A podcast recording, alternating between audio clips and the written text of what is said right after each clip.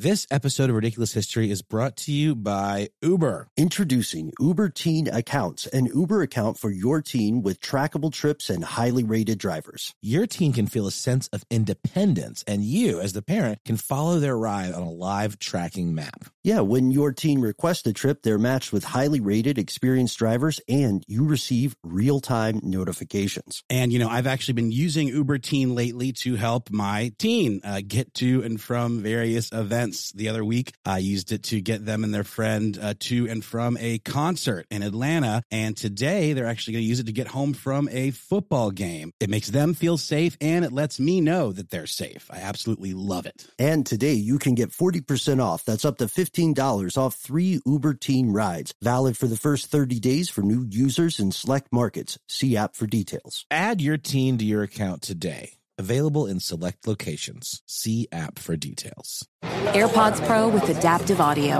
automatically keeps out the sounds you don't want to hear so you can listen to your music and lowers your music to let in the sounds you do need to hear. Hi there.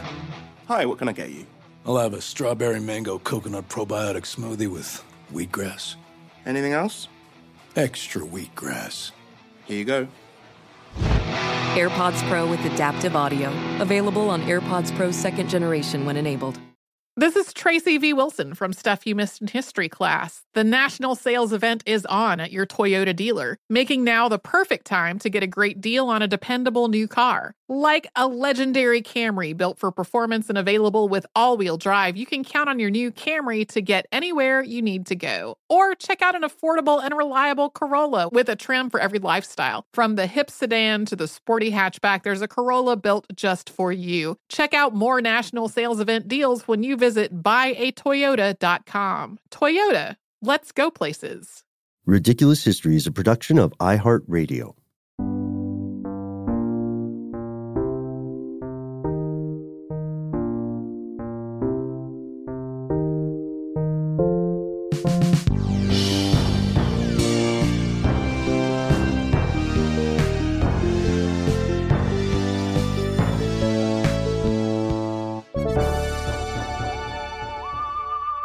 Welcome back to the show, Ridiculous Historians. Thank you so much for tuning in. This episode might make you hungry. It might make you hangry. If you hate ketchup, it might indeed make you angry. Shout out to our super producer, Mr. Max Williams. What? what? They call me what, Ben. What? they call me Ben, and we've got a uh, no. We've got what may well be the first episode of a continuing series here today a saga, even perhaps. Mm. Uh, my question to you, though, Ben, is will this episode make me hungry? It may indeed. It may indeed. What's the difference between hungry and hangry, Noel?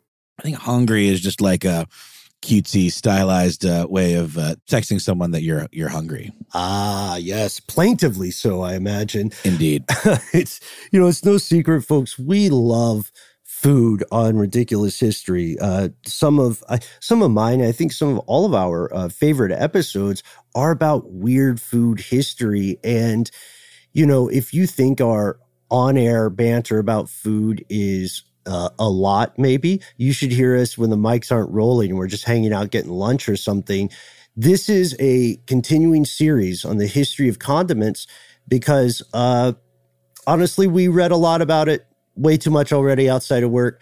We couldn't think of a better way to start than with the at times controversial protagonist of all things American condiments, ketchup. Do you have ketchup in your house, Noel? Yeah, I do. Um, you know, it's actually I, I, I like to put it on uh, hot dogs, mm-hmm. um, which I know Chicagoans uh, would uh, frown upon. Oh, they hate it. Um, I like a good mix of yellow mustard and ketchup on a, on a dog. Uh, I like uh, ketchup as a dipper for French fries. I also really like it as a uh, an ingredient for barbecue sauce. Yeah, hundred percent.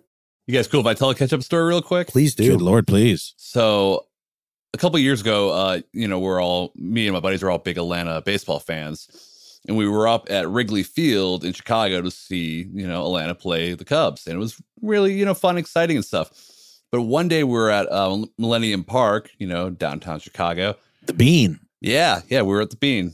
Uh, and we are walking around, and, you know, of course, we had some Chicago dogs. And I remember I was there with my buddy Phil who uh, hates tomatoes, but for some reason likes ketchup. And he's sitting there, he- not sitting there, he's standing there with the vendor, arguing with the vendor, like trying to get ketchup. He's like, he's like, give me some goddamn ketchup. And the uh, and the vendor's like, ketchup is disgusting. Take these whole tomatoes on your hot dog instead. I just want to point that out because it's kind of a. It's interesting. I, I get ketchup's more than just tomatoes. That's what we'll discuss today. But it's very yeah. divisive in Chicago. Like uh, they're anti ketchup on hot dogs, as, as you may well know. A Chicago dog is mustard, uh, is, Mhm. is, is the exclusive condiment, in addition to sport peppers, Mhm. um, a relish of some sort of very like neon green relish, a poppy seed bun, a slice of tomato, and a whole pickle, which is the only part that I can't abide. But other than that, I love a Chicago dog, and I really do think it's the best form Yeah, of dog. it's got to be all beef as well. Right. That's the thing. I'm also interested in the lamb Icelandic hot dogs. Maybe that's an Mm. episode for another day. Hot dogs. I dogs. love Well, lamb. yeah. I like talking about Iceland. Yeah. There we go. Well, uh, and the thing, you know, to your point, Max, um, uh, you know, what we'll find too is that the ketchup and tomatoes couldn't be much more extricable. you know what I mean? Like ketchup is to tomatoes what grape flavoring is to grape. I really just you don't really get much tomato flavor from ketchup at all. It's just kind of its own thing. hmm And there are a lot of people who would prefer the fresh tomato approach to ketchup, just like there are a lot of people who hate grape flavored stuff but love actual grapes. I've got to tell you, doing research for this episode was awesome because it finally allowed me to corral a bunch of unrelated, irrelevant facts. Today, ketchup is no fooling in around uh, a little less than 97% of homes throughout the United States as of 2014. And that number has held steady for quite a while. Uh, it's thrown on everything. A lot of people don't know this, but uh, secret of Thai restaurants often is that ketchup is used as an ingredient. And you might not know it if you haven't seen how the pad thai gets made. Of course, a lot of people don't like ketchup associated with pad thai, but people are sensitive about condiments. Some folks hate ketchup. Some folks say, you know, ketchup is a child's condiment, right? Because it's so sweet. Some love it, but it is often the first condiment young kids in the US get introduced to. And a lot of people, you know, you think of ketchup, you think, okay, how old can it be? But today we are going to explore the real story of ketchup, the real origin story. Modern ketchup wasn't invented till the early 1800s, but it starts way, way, way, way before the world knew about tomatoes. Well, I'm hoping too that we'll uh, shed some light on the different spellings of the condiment. Ketchup, stylized as you know, uh, K A T C H U P. I, gue- I, I maybe I'm getting that wrong. Versus cat soup, K C A T S U P. Yes, yes. Okay. All right. Yes. You're onto something here. So, okay, if we want to talk about where ketchup comes from, we got to just forget tomatoes. We'll introduce them in a second. Tomatoes didn't get across the oceans from South America until the 1500s or so, uh, which is why a lot of you know you associ- a lot of people associate Italian cuisine with tomatoes, right? But that wasn't a thing in the 1400s. And even after Europeans knew about tomatoes, which they sometimes called love apples, they wouldn't mess with them because they, yeah, yeah, true story. They they thought uh, tomatoes were poisonous. The roots of ketchup, which have nothing to do with tomatoes, start all the way back in southern China. hmm As far back as 300 BCE, in fact, where they were already experimenting with flavor in some very interesting ways, typically doing ferments. You know, we know uh, there are certainly, there's certainly a, uh, a kind of modern hipster sort of scene for fermented foods, everything from kimchi to pickled vegetables to whatever it might be. And if you've looked into the history of fermenting, it really is absolutely ancient. Um, so there were all of these different fermented pastes that were being developed, let's just say, uh, back as far as 300 BCE, using things like offal, you know, meat uh, byproducts that maybe weren't necessarily tasty on their own, but surely there's something we could do with these if we just, you know, bury them in the dirt and leave them for, you know, six months and then see what happens. There was a lot of see, there's a lot of see what happens mentality. Things like fish entrails, and of course, staple crops like soybeans. Yeah, yeah, a hundred percent. This uh this stuff is fish sauce. Fish sauce is hugely popular throughout the Pacific, right? And I don't know about you guys. I love a good fish sauce as well. Uh, I've got some of my own favorites, but this fish sauce was called ketchup or ketchup, which I know sounds a little like Black Lodge backwards speech, but that's spelled G E T H C U P or K O E C H E U P. And this comes from people who spoke the Southern Min dialect. They loved this stuff because you could store it on long ocean voyages. But this wasn't the only kind of fermented fish stuff. There's a lot of parallel thinking in the world of food, especially when people have access to the same ingredients. So, other places, other communities and civilizations that had maritime trade, they also made fermented fish things, paste and sauces. Garum was a fish sauce in the ancient Mediterranean. It was like the fish flavored ketchup of the ancient Egyptians, Romans, and Greeks. But Europeans, the ones who were, you know, making contact with the Pacific, they didn't really know about this when they found the Chinese sauce. In fact, Europeans probably after a while forgot it was from China at all because it went from, let's see, it went from southern China to Indonesia and the Philippines. And that's where British traders found it in the 1700s. And it had a nice bite. It lasted again for long, arduous sea voyages. Why, why wouldn't you love it? So they took samples home and they promptly began to tinker with the recipe. We're getting into a touchy subject here, Noel, because we're talking about traditional British cuisine, which isn't for everybody. But I'm just saying, I can't blame them for getting excited about something with, you know, a little more flavor to it. And lots of fish. Yeah, I want to point out really quickly uh, a question that I had that maybe folks out there might have. Is garum related to the Malaysian, Indonesian, you know, Indian uh, word garam? Like oh. garam masala, which is a spice blend. Um, garam is apparently the uh, word from that part of the country for salt. Um, mm-hmm. So that spice blend, you know, is is kind of meant to impart a saltiness to it, and obviously, fish has that as well. But a book called "The Fisheries of the Oriental Region" claims that this is just kind of a more of a strange coincidence uh, mm. uh, rather than an etymological shared root. Nice. Clearing it up. We're going to clear up a lot of stuff, you know. So the British folks loved this because they thought it was a new, interesting thing to add to the flavor profile of their foods. Still no tomatoes, though, because remember, a lot of people thought these were absolutely poisonous. The 1700s are a weird golden age for ketchup. They called it spiced sauce. And uh, they applied this fermentation process to every kind of ingredient they could get their hands on. If you look back at old school cookbooks, you'll see people were making ketchup out of oysters, mushrooms, mussels, walnuts, celery, fruits like peach ketchup, plum ketchup, which doesn't seem that weird. I just don't know if it's for me necessarily. And they would the way they would do it is they would boil this stuff down until it was kind of syrupy and they would put they would salt it and they would just leave it alone for a long period of time.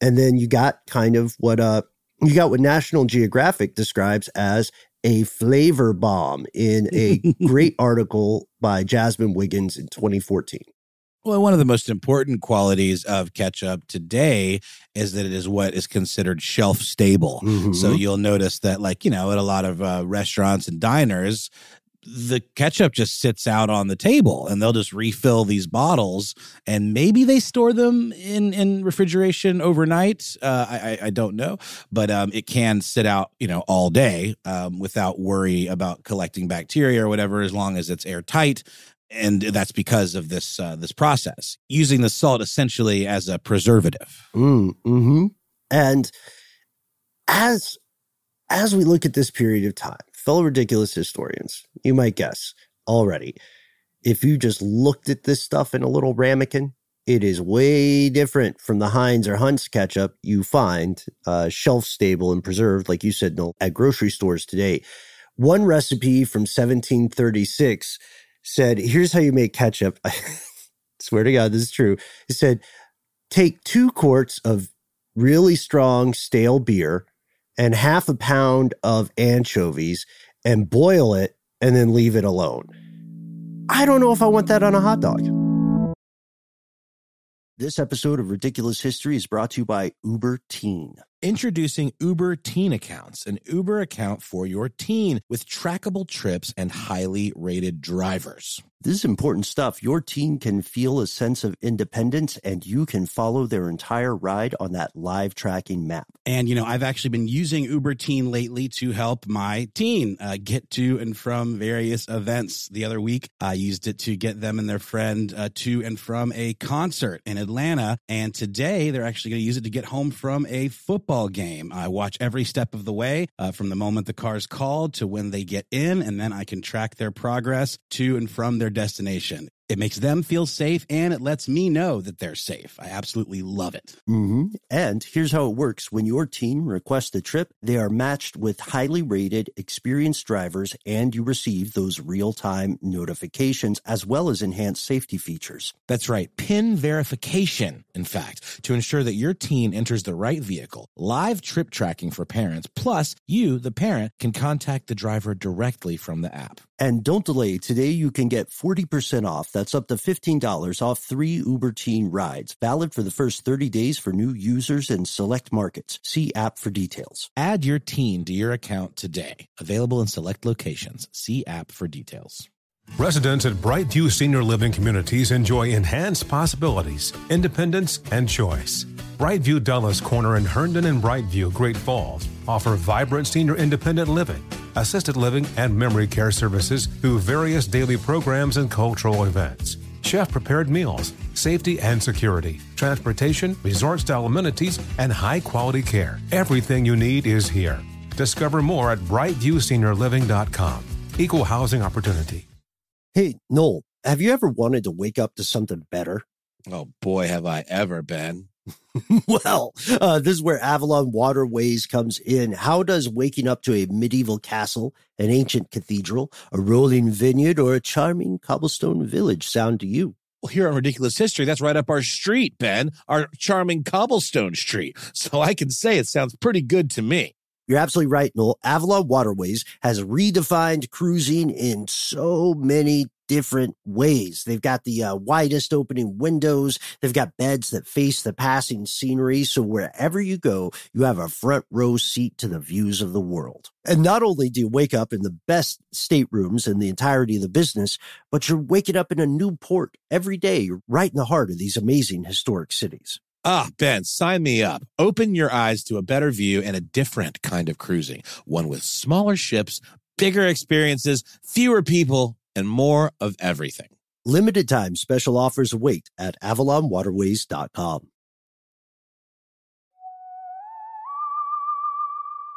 I don't know either, but you know what that does sound a little bit more like is something akin to like Worcestershire sauce. Oh yeah. You know, Yeah, um, which you obviously can use uh, in in different ways. You can use as an ingredient, or you can you know put it on fries like malt vinegar, for example. Ooh, I love malt vinegar.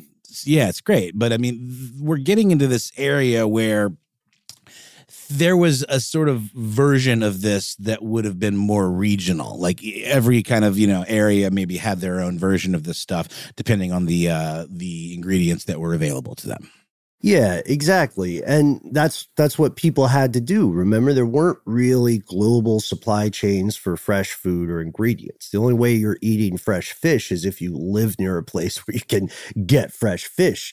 So I have to pause and just ask a question right now and just let's go through and name some of those different catch non-tomato ketchup varieties and tell me let, let's tell each other together if you would try them. All right, number 1 lemon ketchup. Yes or no? I feel like it could go with some stuff. I- need more information. I lately have been.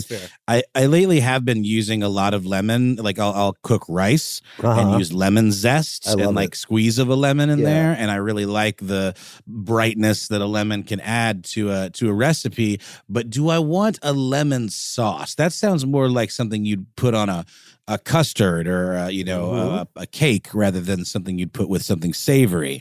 Um, because lemon can be a very strong flavor. So even when i put it in the rice a whole giant pot of rice will maybe only get the zest of half a lemon and the juice of half a lemon. So you know i would assume that that that lemon ketchup by its very nature of what the the, the condiment kind of is would be very concentrated and probably a little much Yeah, I would I would um I, I use lemon all the time, lemons and limes when I'm cooking stuff, uh just for that that bright citral note.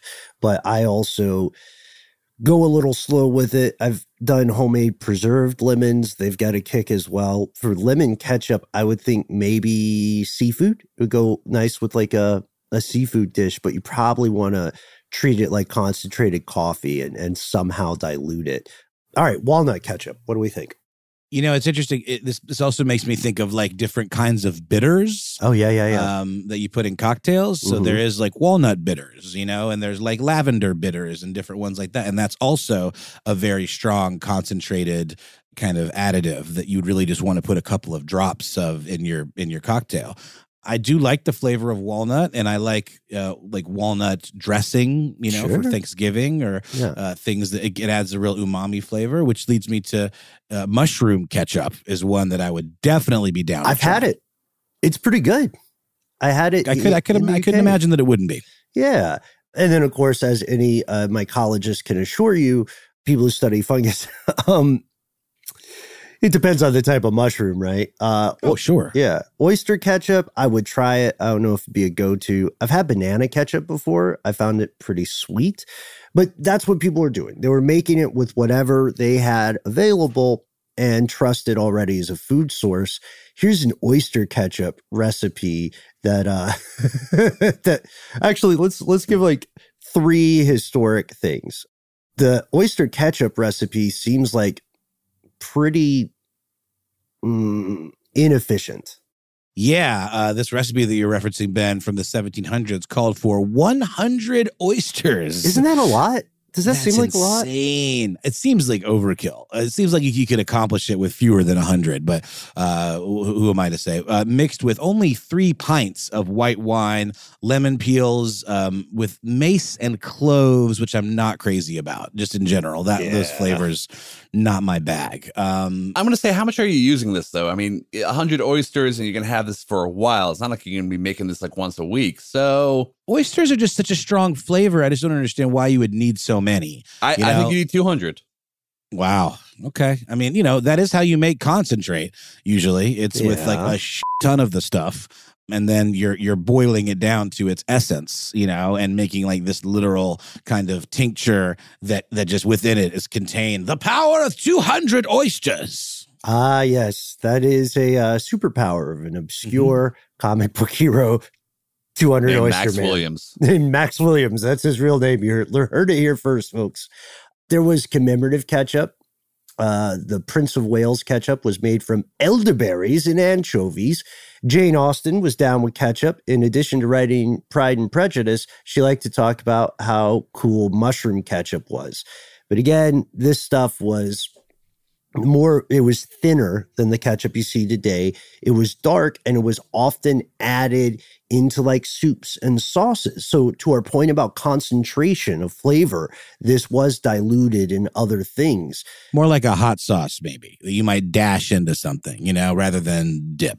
almost yeah yeah yeah. And i don't know where it is in terms of concentration compared to say sesame oil which i think is amazing and i probably use too much of it but My girlfriend is disgusted by the smell of sesame oil. really oh yeah, I, I get it. I good it- to it know is when i cook for you guys yeah Well, it is strong, and it, it's. I wouldn't necessarily use it as liberally as you might olive oil. You know, it's more of flavoring than like an oil to cook with. Oh, It's- absolutely. yeah. I, I, so maybe I've gone overboard with it in the past, but I got a really great um, little kit from Momofuku Mhm. that included uh, a little bottle of toasted sesame oil, their restaurant grade soy sauce, and um, a restaurant what they call restaurant grade rice wine vinegar, and then a bunch of their chili crisp condiments that are just fantastic. And the toasted sesame oil, you know, the bottles are they have those little little dauber Choppers, little yeah, dabber kind yeah. of thing so it really just it dispenses in drops rather than like filling a pan with it to like fry something in That's the way to do it. To illustrate the picture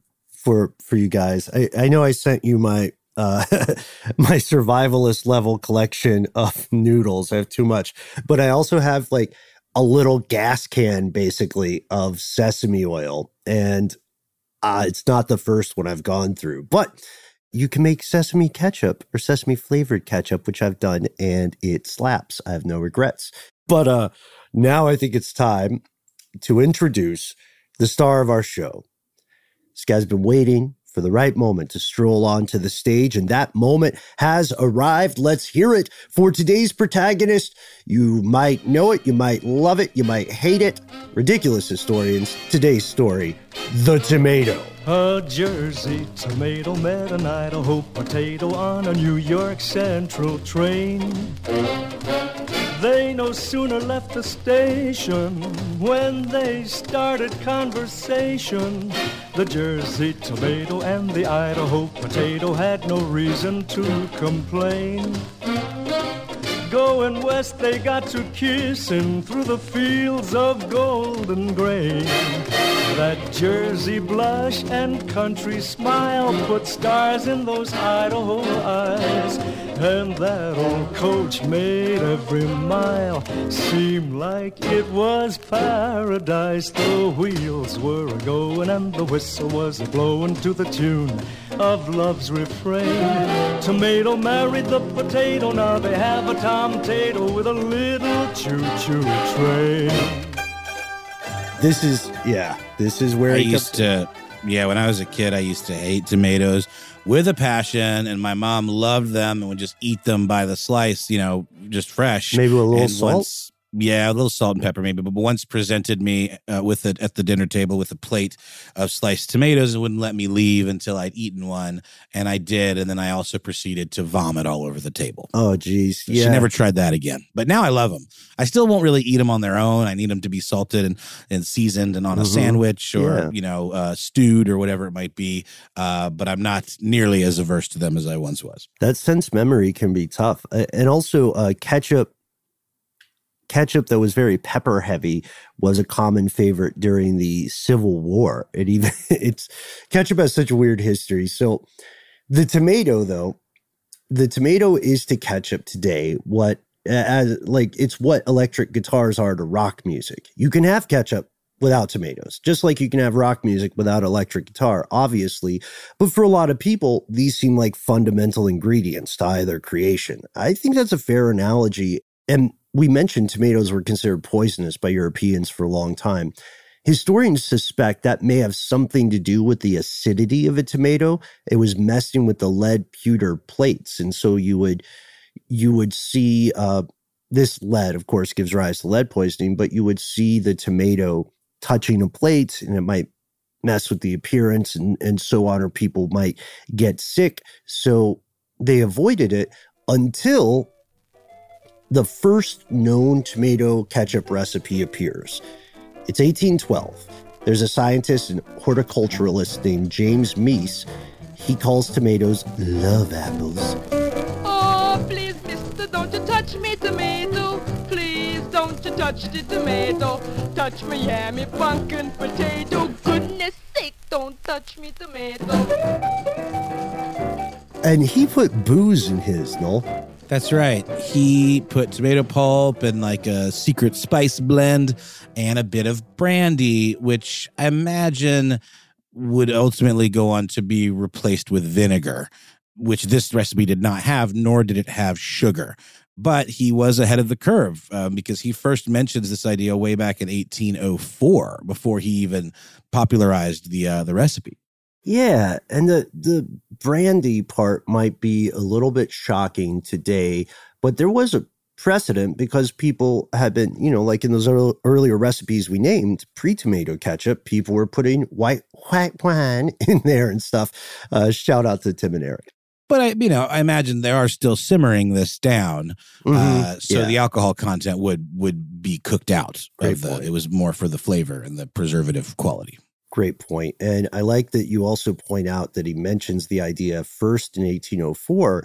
This is the reason food historians like Andrew F. Smith, who wrote a book called Pure Ketchup, A History of America's National Condiment, with recipes is the reason Smith says Mease probably saw French Creole refugees from the Haitian Revolution making something like this sauce. He got the idea from somewhere, right? And if you just based on you know what what you had presented as that original recipe, you know, it seems like this would be something almost closer to a spicy like a marinara, a spicy tomato sauce because it didn't have that stuff you're mentioning. Vinegar. Vinegar is the next key ingredient. Before vinegar was added in the mix, it was really difficult to preserve tomato based sauces. They decompose, they break down too quickly. Even now, if you take a fresh tomato and you don't do any weird magic to it, uh, that tomato is going to rot pretty soon, right? I mean, you've seen it. Anybody who's bought fresh tomatoes, you put them somewhere and then you're like, the countdown begins. Yeah. Even if it's just like in one little spot, starts to get soft, you know, and and the frugal gourmets among us surely have uh, encountered a tomato that was just experiencing a little bit of rot and maybe sliced off that side and used the intact parts. I'm not ashamed. We've all done it. Done that. Yeah. Uh, but they are, you know, they're already kind of soft. And it's the kind of thing that when you're in the grocery store, when you're squeezing tomatoes, you want to know that it's not too soft because the softer it is when you get it. I mean, it, it is interesting how the when we talk about a fruit being ripe, that is also a term we use to describe a corpse that is rotting and beginning to stink. And the closer you get to peak ripeness is also the closer you get to the beginning of rottenness. Yes, yes, well put. You can, of course, preserve tomatoes other ways. People can can tomatoes, but you can also preserve them by making ketchup. So until the preservation in the vinegar really hits, there's a problem with ketchup. You can't trust ketchup, uh, for at least a lot of uh, US consumers say. Both the pro and the amateur ketchup makers were struggling to make sure you could still eat the stuff over time. This meant that there were all kinds of sketchy preservatives that were put into it to make up for the fact that sometimes they were using not the best tomatoes, right? You start with bad ingredients, you can get a bad dish. Sodium benzoate, coal tar. That, that's I know. Uh, and so a lot of people were distrustful of this. People had bought bad ketchup bottles before. So the Heinz company takes the next step around 1876. They are the ones who make a formula that has tomatoes, brown sugar, salt, like we said in the earlier example, a mixtape of various spices and distilled vinegar. Noel, this is also the company that introduces glass bottles. What a coup! Because now, you know, you're like you're at the grocer or whatever, you're buying ketchup and you want to go for the stuff that you can see before you buy it. So it's no longer caveat emptor. They also called it catsup, going to your original question earlier. Mm, yeah, it really does just become kind of a branding play uh, to a certain degree. And by the way, Heinz, uh, another example um, similar to 3M, where they're filling a need for a thing that is now it has it, it's popular, or the idea of it is popular, or the need for it is is popular, but no one's cracked the code on it yet. And then they were essentially first to market with the most recognizable and successful version of a thing and therefore also like uh, Henry Heinz, who's the founder of Heinz, great grandfather, something like that, of, of Teresa Heinz Kerry, John Kerry's wife. So uh, an absolute legacy, um, you know, American family um, with uh, massive, massive wealth. Yeah, no kidding, right? And here's the thing: they originally had called this stuff catsup. Heinz had. But what is the difference between catsup with a C and ketchup with a K? Well, they're just different terms referring to the same condiment. Everybody, I think, knows that at this point. But it's more complicated because there have been a lot of names referring to this stuff over the years. Quick list, just see if any of these give everybody a chuckle. Uh, warning, they get kind of Seussian here. There's cack corn chop, Kitsip, cat soup, which sounds gross, cat shoop, kotpak, cutpuck, kutchpuck, and more. That's just a list of a few. It's like a Willy Wonka song uh, after a certain point. It sure is. Um, and again, it's sort of like a, a, a word that was already kind of in the the zeitgeist that then you just kind of have to create your own style on. And the spelling, sort of like sellotape versus scotch tape or whatever, you know, combining cellophane with tape and changing the letter. Uh, if you get to it early enough, you can create a branding that then becomes the stand in for like every other version of the thing. Exactly, exactly. The ketchup by any other name, like a rose by any other name, would still taste as sweet. Heinz did not start with just one recipe. He had several, mm, let's call them drawing board attempts. Uh, one of the first recipes had allspice, cloves. I'm with you guys. I'm not a big clove fan. Uh, cayenne pepper, mace, and cinnamon. But then he he did a different approach, just for comparison or contrast, I should say. Uh, there's another recipe that had pepper, ginger, mustard seeds, celery salt, horseradish, and brown sugar.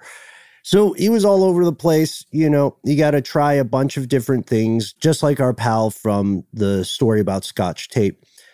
But there is something that always mystified me as a kid, and I, I suspect I'm not alone in this. Heinz 57 ketchup. Does it mean there are 57 different types of ketchup or more? Does it mean it's the 57th product that old Henry J. Heinz made?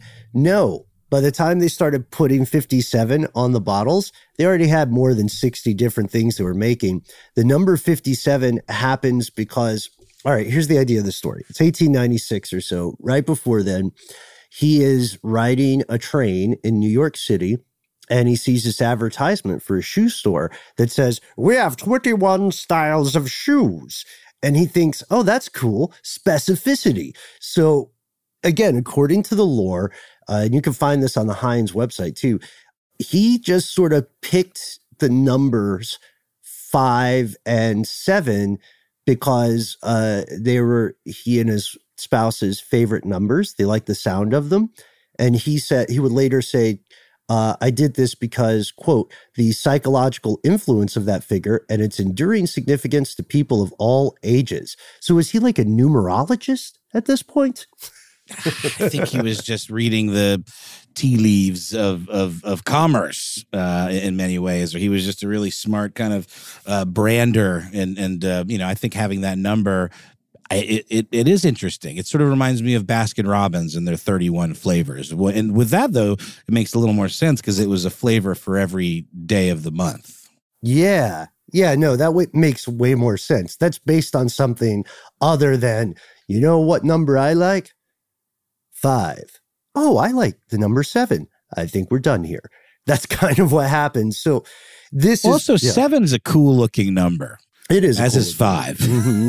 Depending on the font, yeah. And they do style it pretty nicely with the font. Like the the seven is very sharply drawn. You know, it really does have like a very striking look to it, and it's it's it's just like a striking thing. Fifty seven. It's just it's got it's got power to it, if you ask me. There's a lot of power and specificity. That's why I love, uh, there's a lot of Asian food I love where there are numbers in in the name of the food. I'm a sucker for that because it, it sounds almost more scientific, you know, it sounds established, distinguished is the word I'm looking for. Well, like a Chinese five spice. oh yeah, for example, you know. Yeah, or like a three cup chicken another great idea but that's because you use roughly a cup of a different three different ingredients but this is not heinz's biggest breakthrough. That it's a marketing breakthrough to be sure but one of his big breakthroughs was not using crap tomatoes.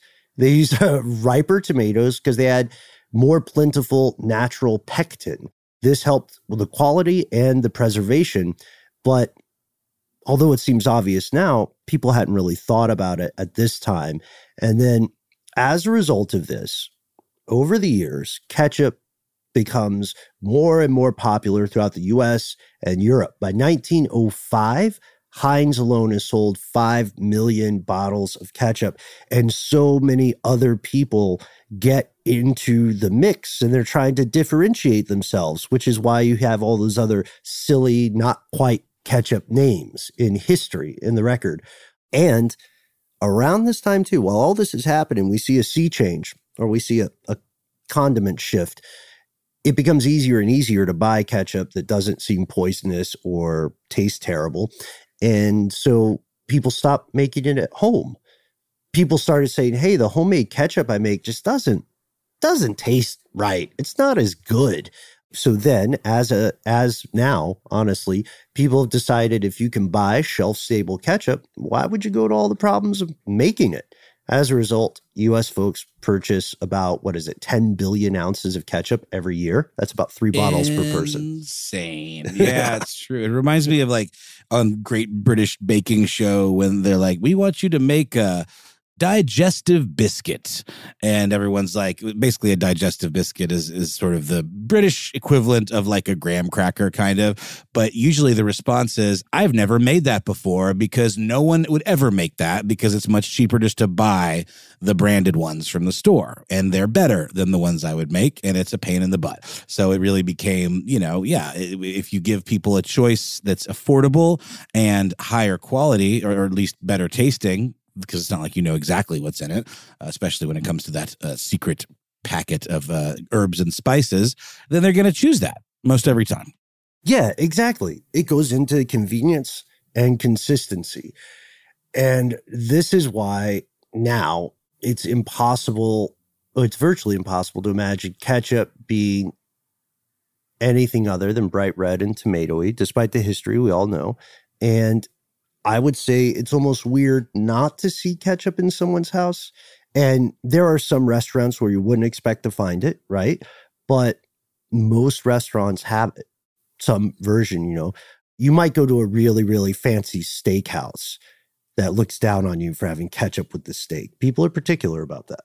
Well, like Donald Trump, for example, is infamous for liking his steaks well done, which is a, a travesty to any, you know, uh, steak house proprietor, you know, of note. And also with ketchup, there's jokes been made in plenty of TV shows and movies where you got some person, you know, fish out of water kind of story, going to a fancy restaurant and requesting ketchup, to which the maitre d' or, or waiter, you know, gasps and clutches their pearls. Exactly, exactly. Or very fancy Japanese steakhouses where you can only order, you know, one or two particular cuts of steak and it is only served with a dab of mustard. Mm-hmm. Otherwise, you're a Philistine. I think, you know, no, Max, I think it's time for us to get a little bit into the science. So we've established that ketchup has these the roots of ketchup, the predecessor have these ancient origins. In the Netherlands, there's a sauce called ketjap, uh, K E T J A P. It's an Indonesian soy sauce, but when you pronounce the names, very similar to ketchup. And uh, if you look at how it's made now, you'll see it varies per brand and type. But in general, they do some of the same stuff. They wash tomatoes, they ground them up to a fine consistency. And while they're doing this, they remove some of the water. Water is an enemy of ketchup. And sadly, like 95% of a tomato is water. This episode of Ridiculous History is brought to you by Uber Teen. Introducing Uber Teen Accounts, an Uber account for your teen with trackable trips and highly rated drivers. This is important stuff. Your teen can feel a sense of independence and you can follow their entire ride on that live tracking map. And, you know, I've actually been using Uber Teen lately to help my teen uh, get to and from various events. The other week, I used it to get them and their friend uh, to and from a concert in Atlanta. And today, they're actually going to use it to get home from a football game. I watch every step of the way uh, from the moment the car's called to when they get in, and then I can track their progress to and from their destination. It makes them feel safe and it lets me know that they're safe. I absolutely love it. Mm-hmm. And here's how it works when your team requests a trip, they are matched with highly rated, experienced drivers, and you receive those real time notifications as well as enhanced safety features. That's right. PIN verification, in fact, to ensure that your teen enters the right vehicle, live trip tracking for parents, plus you, the parent, can contact the driver directly from the app. And don't delay. Today you can get 40% off. That's up to $15 off three Uber Teen rides. Valid for the first 30 days for new users in select markets. See app for details. Add your teen to your account today. Available in select locations. See app for details. Residents at Brightview Senior Living Communities enjoy enhanced possibilities, independence, and choice. Brightview Dulles Corner in Herndon and Brightview, Great Falls, offer vibrant senior independent living, assisted living, and memory care services through various daily programs and cultural events. Chef prepared meals, safety and security, transportation, resort style amenities, and high quality care. Everything you need is here. Discover more at brightviewseniorliving.com. Equal housing opportunity. Hey, Noel, have you ever wanted to wake up to something better? Oh boy, have I ever been. well, uh, this is where Avalon Waterways comes in. How does waking up to a medieval castle, an ancient cathedral, a rolling vineyard, or a charming cobblestone village sound to you? Well, here on Ridiculous History, that's right up our street, Ben, our charming cobblestone street. So I can say it sounds pretty good to me. You're absolutely right, Noel. Avalon Waterways has redefined cruising in so many different ways. They've got the uh, widest opening windows. They've got beds that face the passing scenery. So wherever you go, you have a front row seat to the views of the world. And not only do you wake up in the best staterooms in the entirety of the business, but you're waking up in a new port every day, right in the heart of these amazing historic cities. Ah, Ben, sign me up. Open your eyes to a better view and a different kind of cruising, one with smaller ships, bigger experiences, fewer people, and more of everything. Limited time special offers await at avalonwaterways.com. Yeah, it's so interesting too because I mean, I, I made the offhanded comment at the top of the show that to me, ketchup doesn't taste like a tomato at all. It's sort of like you know grape flavoring, not tasting like a grape. But there are tons of fresh tomatoes in a bottle of of Heinz tomato ketchup, but it just kind of becomes its own thing. Uh, but to, to, that point, 148 grams of tomatoes are used to make just 100 grams of the product. Yeah. Yeah. Maybe that kind of answers our oyster question too. I mean, you, yeah, yeah, you might, uh, like, well, the oyster ratio was, was a bit egregious. Higher, yeah. yeah. Yeah. Yeah. so not enough. Not enough. Okay. All right. Well, old Max Oyster Williams is coming through uh, to maintain quality. I we're just gonna we're gonna get you an oyster subscription for Christmas, man. so uh, you might think ketchup is a good way to use old or low quality tomatoes, but it looks like that's not the case here. If you want tomatoes for ketchup, you want to harvest them in their prime and you want to get them from harvest to production in a really short amount of time. So, big tomato ketchup brands will often have contracts with tomato growers and say like okay every season every tomato season you give us x amount of your crop or maybe even all of it. And farmers will typically say yes to that if they can get good terms because that guarantees someone will buy the tomatoes. So if you look at the main two ingredients, we nailed them. We as society, it took a second, but the other two main ingredients, vinegar, sugar, you need these to preserve the ketchup. It's not just about the taste. You're making sure the tomato bit doesn't spoil. And it gets in, we'll get into the science a little bit about water activity. So, water activity is a thing that you need to know uh, to understand how food spoils. So, low water activity means it's tougher for microorganisms to contaminate and uh, consume food. Well, just just think about like standing water, for example. You know, you're going to get mosquitoes. It's going to start to smell if it's just sitting there. So essentially, you know, water in a, a, a sealed environment is the equivalent of standing water. You know, um, it's it's obviously sealed, but it is going to make it more prone to growth of uh, of microorganisms and bacteria and molds and things like that that um, are going to you know spoil the food. And the lower the water content, the less likely um, it will spoil in that way. 100%. So, like a low water activity, something close to zero means there's not much available water. A higher value, closer to one, means there's a lot. So, when you're looking at pathogenic microorganisms, the stuff that makes you feel uh, poorly, stuff that makes you sick, then we see that those little buggers need a high water activity. And the water activity of a fresh tomato is very close to one because it contains so much water. But ketchup has a water activity closer to 0.93, thanks to that sugar and thanks to that salt. This is still high enough for a lot of microorganisms to grow. If you put enough salt and sugar into these things to stop all the growth, the ketchup wouldn't taste very good. So they started, uh, like, think of it, think of these preservatives not as a wall stopping all microorganisms. Think of them as speed bumps that get higher, hurdles that the microorganism has to cross to grow. The next hurdle is the pH value. Low pH value means a food is acidic. Tomatoes by themselves, acidic. Everybody knows. That's why if you're making a tomato sauce and you want to reduce the acidity, you just pop a carrot in there while you're cooking it and take the carrot out. Bay leaf style. No way. Yes way. Yes way, that. Ted. Yeah. That's very interesting. So, with that being said, um, why isn't there like an acidic, super vinegary kick when you, you know, squirt some ketchup on a fry?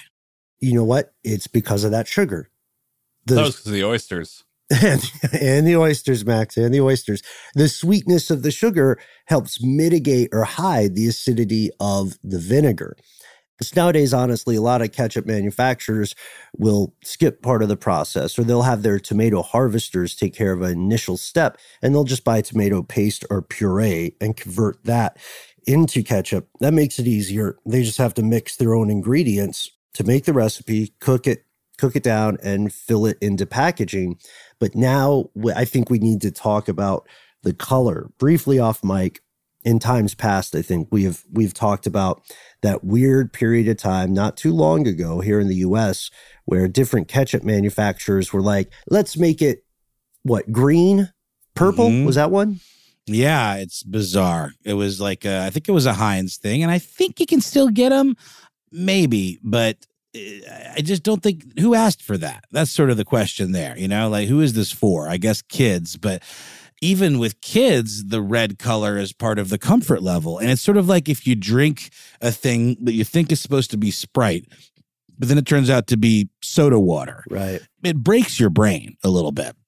So the expectation of what the color of ketchup is versus what the taste is, I think is part and parcel of the whole experience. So when you change one of those uh, elements, it can throw the whole thing off psychologically. So it doesn't it doesn't uh, surprise any of us, I think, that multicolored ketchups didn't really take off. But as bright red as ketchup is, you would think that they were, you know, uh, stacking the deck a little bit. But in fact, because they are using such fresh tomatoes, limiting uh, exposure to air, which would prevent oxidation and therefore like browning of the tomatoes, it gets that color pretty honestly.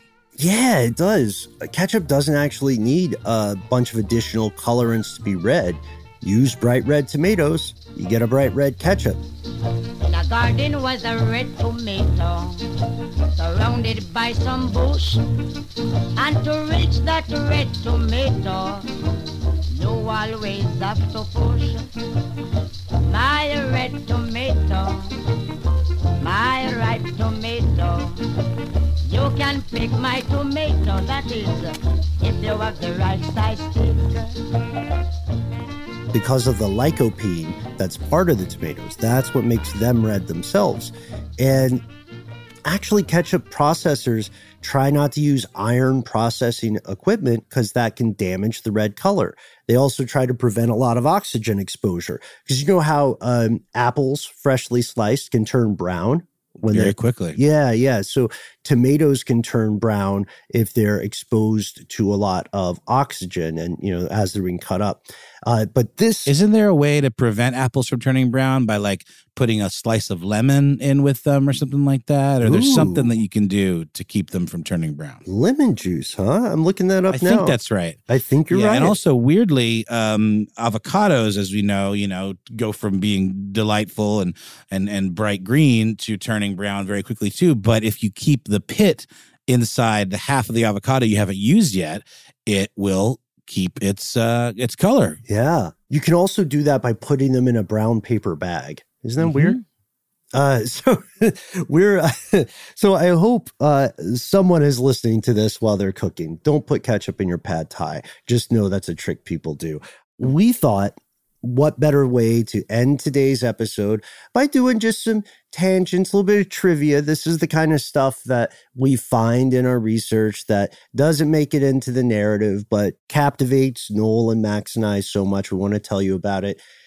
There is a um, retroactively applied reason for the Heinz 57 brand. They made a reason for it to exist other than I like numbers. Uh, and it's this a Heinz spokesman a few years back told Today Food the way to get ketchup out of the bottle efficiently. There's a sweet spot. You know, the the logo is kind of on the neck of the bottle. What you have to do is put a firm tap where the bottle narrows. Pop it on that 57 logo and the ketchup comes out more easily. I had never heard this. Did you ever heard of this? I had not. Wow we're full and max is shaking his head no guys we can't we can't regret the times we couldn't get the ketchup out. Now we just look forward to the future. And i tried this over the weekend and it it does work a little better. Still not 100% another interesting thing you may be surprised we haven't mentioned already is that Heinz also invented, probably no surprise, the ketchup packet, the ubiquitous ketchup packet. And it makes sense because while, you know, certain types of places that are going for more of an old timey vibe uh, and may even refill these still use the glass bottles like diners and such, if you're working on a larger scale, it's probably more cost effective and there'll be less like uh, what's the word? Breakage literally uh, if you get shipped just thousands of little individually wrapped ketchup packets. And Heinz figured out how to do that creating that foil wrapper back in 1968 mm. um, and you know you will occasionally see ones of those that have leaked but it's much better to have a little bit of leakage from what is ultimately a tiny amount of the juice than shards of broken glass and gross sticky ketchup, you know, all over a shipment because a glass bottle broke or multiple. 100%. Also, a little more detail on that 97% statistic we kicked at the beginning. If every household had a 14 ounce bottle of ketchup, the combined weight of all the ketchup in the United States in those houses would be 54,000 tons, heavier than the Titanic. That's a lot of ketchup. I still, I'm thinking like I, I found different, different statistics for uh, how many pounds of ketchup people eat. I don't know if we can trust it all. So let's skip that part, but we can say, ending on a good note, as we love to do, ketchup might just be able to help you live a little bit longer because that lycopene, the stuff that gives it that color, has also been linked to reducing the risk of cancer. And it, it has the potential to turn you into a werewolf. Yes. Like a lycopene? Mm-hmm. No. Is that the same root as uh, lycanthropy? Absolutely. It, close enough. No I guess I do ha- I do have one parting note for us. And it is, of course, the colored ketchups. I looked them up. They were blasting green and funky purple. Oof. And I'll tell you right now, I found a photo of the funky purple fries, and I have to like turn it off periodically because I don't know if you guys have seen me over here, but I've been uh yeah, I not saw. feeling so not feeling so well because it is like the most disgusting thing I've ever. Why would you call life. it funky? Call yeah, it royal. That implies that it has spoiled. You know? right. Yeah. Call it royal yeah. ketchup or something. What's the other one? What's the uh, green? The, blasting the green. Blasting green. They, they, didn't even get like blasting green sounds like a euphemism for throwing up. Yeah, that that's what I'm. That's what I'm about to do from looking at this funky purple on some fries right here. Mm, funky purple. Not cool. Yeah, it sounds way more like the street name. They didn't even get alliteration done. And, and, yet, and not not to ruin ketchup for anybody, but it really does go to show the psychological power uh, of ketchup and, and, and the legacy hold that it has on our kind of psyche because so many people are like averse to anything that even resembles blood. And yet they'll fully go to a baseball game and slather a basket of fries with what essentially looks like blood. Mm-hmm branding is so important. That's why uh, that's why Coca Cola is never going to change that red color, even though people don't associate red with uh, satisfying drink unless it's soda.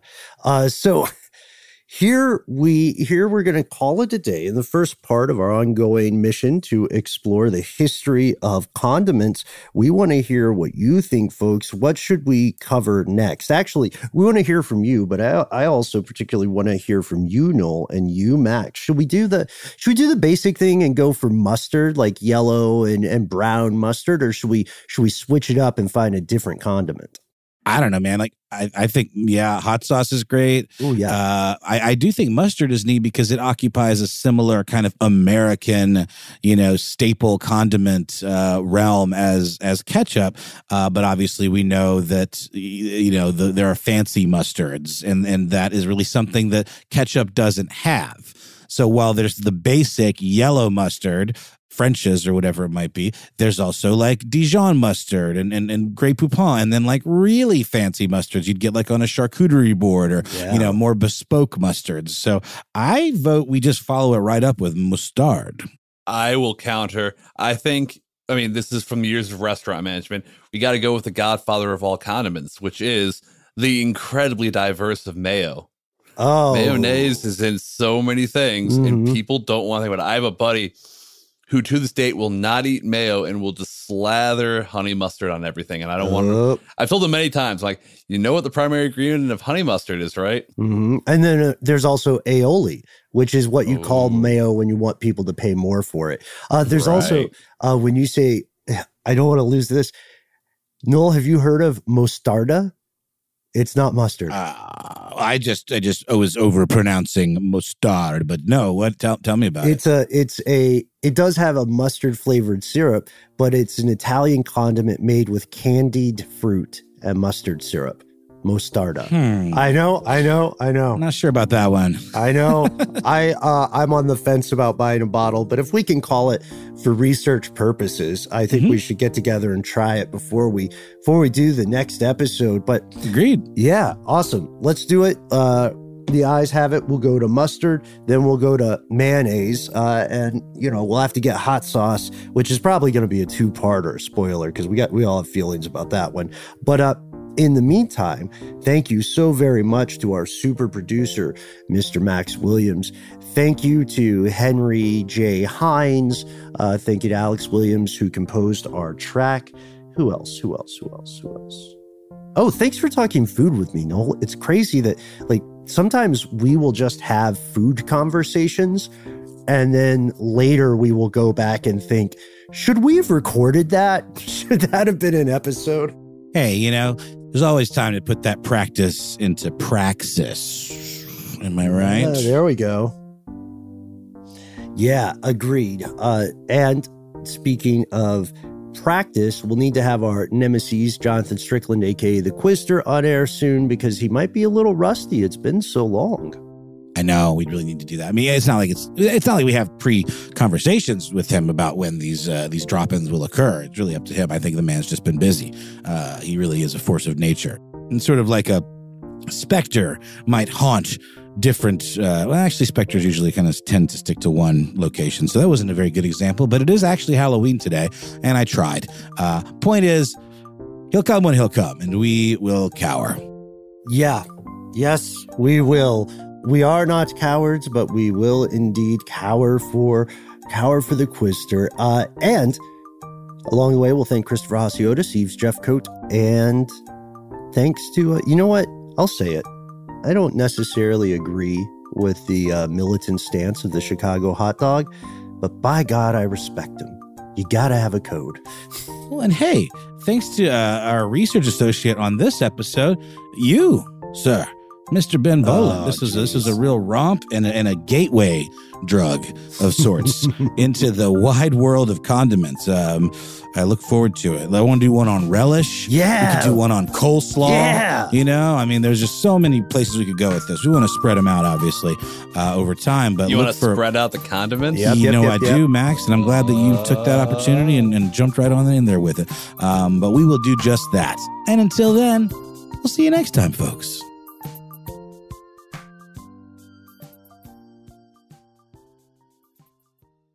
For more podcasts from iHeartRadio, visit the iHeartRadio app, Apple Podcasts, or wherever you listen to your favorite shows. Residents at Brightview Senior Living Communities enjoy enhanced possibilities, independence, and choice. Brightview Dulles Corner in Herndon and Brightview, Great Falls, offer vibrant senior independent living, assisted living, and memory care services through various daily programs and cultural events. Chef prepared meals, safety and security, transportation, resort style amenities, and high quality care. Everything you need is here. Discover more at brightviewseniorliving.com. Equal housing opportunity. This episode is brought to you by Discover. You know, in today's world, it seems the best treatment is reserved only for a few. Well, Discover wants to change that by making everyone feel special. That's why with your Discover card, you have access to 24 7 live customer service, as well as $0 fraud liability, which means you're never held responsible for unauthorized purchases. Finally, no matter who you are or where you are in life, you'll feel special with Discover. Learn more at discover.com slash credit card. Limitations apply. This episode of Ridiculous History is brought to you by Uber. Introducing Uber Teen Accounts, an Uber account for your teen with trackable trips and highly rated drivers. Your teen can feel a sense of independence, and you, as the parent, can follow their ride on a live tracking map. Yeah, when your teen requests a trip, they're matched with highly rated, experienced drivers, and you receive real time notifications. And, you know, I've actually been using Uber Teen lately to help my teen uh, get to and from various events. The other week, I used it to get them and their friend uh, to and from a concert in Atlanta. And today, they're actually going to use it to get home from a football game. It makes them feel safe and it lets me know that they're safe. I absolutely love it. And today, you can get 40% off. That's up to $15 off three Uber Teen rides. Valid for the first 30 days for new users in select markets. See app for details. Add your teen to your account today. Available in select locations. See app for details.